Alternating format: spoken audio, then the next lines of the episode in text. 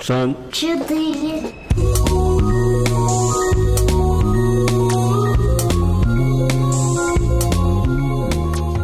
You're tuning in to Don't Sleep New York, a podcast for the New Yorker who wants to stay up on policy and politics in the city that never sleeps.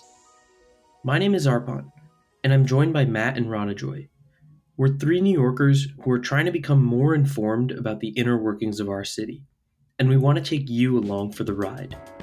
We know we've been quiet for a bit, but we're officially back and here to help you start your journey to the next important election for New Yorkers. That's right, the race for the governor's seat, with the primary coming up this June and the general election in November.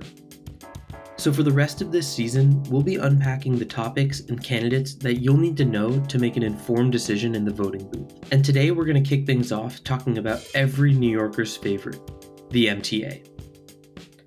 Now, we could unpack all of the MTA's issues and talk about things like safety, the need for an improved bus system, and the list goes on. But today we're going to primarily focus on the management of the MTA, how the state and the city interact, and of course, the money. You start to follow the money, and you don't know where the fuck it's gonna take you. So let's start with some background.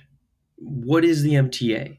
Who owns the MTA? All right. So I think the most common misconception is that the MTA is a part of the state and that it is run purely by the public. But it's actually this strange structure called a public benefit corporation, which means uh, it manages a public good, in this case, transportation, but it is technically not owned by the state. And we'll get through this structure in a little bit because there are members of the state and the city who elect or nominate people to be part of the MTA, but it is technically a separate organization. It's not owned by New York City and it's not owned by New York State necessarily. Correct. It's a corporation, just a, a public benefit corporation, but it is a corporation. And wh- what really, what does that designation really give the MTA? Uh, I think two things. Um, the one is that it makes it a little more apolitical. So it's not necessarily beholden to whoever is elected, that they can just kind of change the course of it to benefit their particular political needs. You can imagine how contentious an increase in the fare price would be if it's taken on by one political party or another. Um, and the second thing is that because it's a public benefit corporation, any of the say larger funding projects that it undertakes that it, it needs to raise debt in order to do these things that debt does not actually count against like the credit rating of the city or the state so So let's talk about who actually comprises the MTA. Who's in charge? Who's running this place? So essentially, the the board is made up of 21 members. Um, I think Matt alluded to the fact that it's a combination of people who are put into power by both the mayor and the governor to balance New York City and New York State. But w- the important part here is the CEO is specifically nominated by the governor and approved by the state senate. Okay, so uh, and I think that's an important point because I think another thing as somebody who's been a New Yorker and uses the MTA all the time is you kind of assume that it's a city entity uh, and that it would be led by the city and that maybe the mayor is the most important figure in managing the MTA, but that's that's not the case. The mayor is important, but it is actually the governor who appoints the CEO of the entire organization. And primarily that that kind of leads into the, the second misconception where the MTA is not just the New York City subway. It's actually comprised of much more. So including a Long Island Railroad, Metro North, bridges actually in New York State, as well as our bus system in the city as well as the subway. Okay, so if the MTA is run by this independent board, four of which are nominated by the mayor, four of which are nominated by the governor. But the governor does get a little bit more control here because one of those four that the governor nominates is also the CEO of the organization. So there is, in fact, some political nature to how the MTA is managed. And we've seen that come to play in the last few years with how Cuomo and de Blasio would compete over the MTA. And we can definitely unpack that governor mayor relationship in a little bit. But it's important to keep in mind that while the MTA is run by an independent board, there is still some weight of power given to the state in terms of how the MTA is managed. Yeah, it's it's another arena for the proxy battle between the governor and the mayor. So we alluded to this earlier, but let's dig into the money a little bit. What's going on under the hood at the MTA? Maybe the most important place to start is actually back during the financial crisis of, of 2008. Um, and this, I think, gives an important history uh, of how the MTA got to the place it is today, which is that its debt and its financial burden is one of the bigger emergencies that it's had in, in many decades. And so, un, until the financial crisis, uh, the amount of money it was raising was rising pretty steadily with the costs in a way that was quite even. And then the financial crisis uh, led to this point where those things split dramatically. And so the costs have been rising much higher ever since than the actual revenue coming into the MTA. And we're talking about over 10 years, even before the pandemic added another hit to the MTA's revenues, while the costs were probably just as high. Mm-hmm. And it's it's important to consider like where that funding comes from. So the, the main reason uh, for that original disparity is that there was a particular tax uh, that funded a large portion of the MTA that was derived from real estate transactions in New York. Yeah the mortgage. And so tax. once that uh, mortgage tax, right? And so once the financial crisis hit, the volume of those went down significantly, and so the amount of money coming in was much less. And this wasn't something that could really be properly forecasted or planned for. And so, in a lot of ways, in order to cover that, because the MTA can't stop service, and it's one of the only 24 hour transit systems in the world, um, and so it can't stop service. So in order to continue covering its costs, it has to raise debt.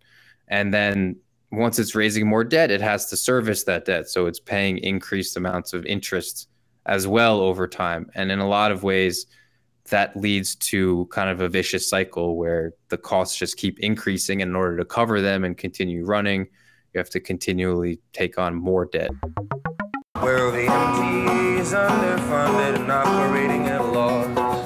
Over half their capital budget is money they borrow by issuing bonds. And every time they issue a bond, they get charged a fee by the state. And it's state funding cuts that force them to issue the bonds in the first place. And in the last 15 years, the MTA has paid the state over 328 Yeah, uh, and I, and I think that a few more trends there. There was the loss in revenue from some of those dedicated taxes, specifically the mortgage tax. The real estate state continues. It's just another way we don't realize that real estate is paying for the subways. Yeah, the dependency the whole city has on on real estate. Yeah, and then generally there's been a ridership decrease, um, specifically during COVID, and that's probably one of the headlines you see often is that we're not even close to what the ridership pre-COVID was, which continues just to hit the MTA in its debt burden it has. I think one, one of the interesting points that came up when we were reading up about this is the MTA is unique in the sense that it's one of the largest metropolitan transportation systems, but there's no actual direct federal funding from it. So some of the other countries that have a similar system, so let's say London and their tube system, they do get direct federal funding, and the MTA doesn't, which is quite a big discrepancy on where to cover this debt. Yeah. And so obviously there's been some federal funding during the financial crisis and during COVID, but that's much different than a regularly federally funded part of the budget. Um, and I think we can also get into the fact that there, there is a state contribution, but that has actually been gutted over the last 10 years. I think there's something like $1.7 billion less of state funding across that period in time. And so one of the bigger things that passed in state budget a few years ago or in 2020 is the 55 billion dollar plan to essentially save slash fix the MTA. And of that 55 billion, a significant portion will go to the New York City subway, specifically on signal issues, as well as just general track improvements it is interesting to note that so much of the money that the MTA gets and the funding, even during the pandemic, any sort of emergency relief funding, it's just to maintain the status quo. So if you're a subway rider and you're complaining about the improvements you want to see to the subway, a lot of this funding isn't being dedicated towards that. It's actually just going towards the cost of maintenance. It's paying interest payments too on all the debt they have already. Yeah, just maintaining the status quo is expensive in itself. It's it's actually a very modern American thing that the MTA is living paycheck to paycheck. it's very hard to get out of poverty. So it's, it's honestly like the, the, what it is. Uh, it's very comparable to that problem. And, and kind of delving deeper into that, as we had mentioned, that the MTA is much bigger than just a subway. When you look at a breakdown of the different parts of the MTA, the actually the most self-sufficient part is the bridges. Those are very low maintenance, get tolls, very few workers. Best margin for the MTA also. Exactly. Mm-hmm. And the subway, while having the most employees, uh, does do well for the amount of expenses it incurs. The worst is actually the bus system, which is quite interesting because that's something we've wanted, especially as individuals who live in Brooklyn, and the subway doesn't necessarily cater to us traveling within Brooklyn, but more so getting into Manhattan. We've been advocates to push for the bus system, but it's actually the lack of ridership, the amount of expenses around the buses and employees, which is very not cost efficient. Yeah, I thought that there was an interesting point about some of the the cost burden the MTA bears is in employee salaries and pensions. They had at some point they tried to incentivize further participate or further uh, uh, more people wanting to actually work for the MTA by creating like a 10 year pension program where after just 10 years of working there, you'd be eligible for a pension, which is a, a, great incentive. But the problem is a lot of people worked for 10 years and then went to do something else or, or whatever. But they're now the MTA is, is paying that pension. So it's, it's, it's paying, it has a, a, very heavy burden actually on, on paying its employees and former employees in a way that has kind of caught up to it. And I, I think one of the, another important point to consider is one, the governor, who has a lot of control over the MTA funding, sits at a state level, and the MTA primarily impacts only part of the state. While I understand that's a large percent of the population, that's something interesting to consider, especially with an outsider, a New York City outsider like Kathy Hochul at the helm of the governorship right now. Will there be you know less focus on the city because she's not from here and she needs to continue to get her votes from other places and then aside from that i think a huge trend amongst mayors slash governors in new york has been that any type of project related to the mta specifically the subway is such a long dated project that the point at which you get the most positive PR is the announcement and it's not actually the execution. And that's why often we don't actually see projects followed through on. The Second Avenue subway is, is a great example of that. That's something that was referenced in a Mad Men episode in 1960. And it was the first part of it was only completed very recently. And so, what I mean, we had mentioned at the beginning that because the MTA is not a state agency, right? It's this public benefit corporation. So, you would think that in some ways it would be shielded from that type of uh, those political issues that are very term bound. Um, and that maybe it would be easier to undertake long term projects. But I, I guess what you're saying here is that there's still so much funding and organization that the MTA relies on the state for that state dysfunction does have a significant impact on the MTA's ability to execute long term plans. And that's a great segue into things to look out for in this year's gubernatorial primary.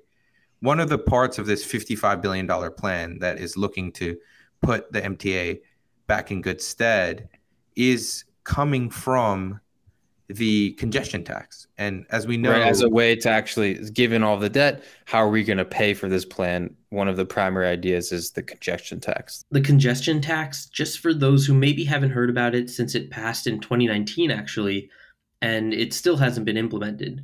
It's basically this idea that the quote unquote business districts of Manhattan will see a higher tax for any automobile traffic that's coming into the city. The government has agreed on doing the congestion tax but they haven't come to terms on what areas get taxed, who gets taxed, and by how much.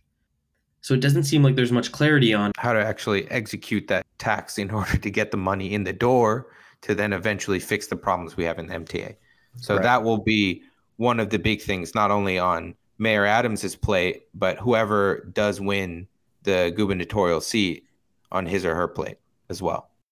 Okay, so before we we get going, let's go over what we think are the key takeaways to understand about the MTA. So I'll, I'll start. The first thing is that the MTA is not a state entity, it is a public benefit corporation. And so that's really important in terms of understanding how it functions together with the state, but technically separate. Number two, while the New York City subway is the biggest part of the MTA, the MTA's purview is much larger than just the New York City subway. It also includes New York City buses, it includes bridges and tunnels, LIRR, and Metro North as well. And third, with that in mind, uh, again, the MTA is not just New York City. And so, in a lot of ways, the governor has more of an impact than the mayor does. But it is a, a sort of a collaboration between both of them, along with politicians from some counties surrounding New York, it's New York City itself. And I think the last thing to consider uh, is that from a financial standpoint, the MTA loses a lot of money right now. It spends a lot of money on interest payments for its debt. And ability to finance its future projects is one of the key points to consider when looking at the governor's election because there are things like the congestion pricing scheme which would give a lot of money towards the MTA's projects but unless those are properly implemented by the state it will be very difficult for the MTA to to stay afloat financially. As they say an idea without execution is just a dream. This episode is just the start on what could be a deep dive on the state of the MTA, but we hope it helps you kickstart your own research into the upcoming governor's race and one of the key issues to look out for. Keep up with Don't Sleep New York this season as we unpack more about the candidates for governor and the platforms they stand on to help you make the most informed decision in the primary election this June. To stay up to date, follow at Don't Sleep NY on Twitter and Instagram and don't forget to subscribe and leave a review on your podcasting platform of choice. It really helps us help more citizens like you get informed. The music you heard on this episode was provided by Brooklyn based artist and producer Jackery. This was also our first time recording remotely using Riverside FM, so thanks for bearing with us as we get back into the flow of things. We'll see you all in a few weeks. Until then, you know the drill. Don't sleep.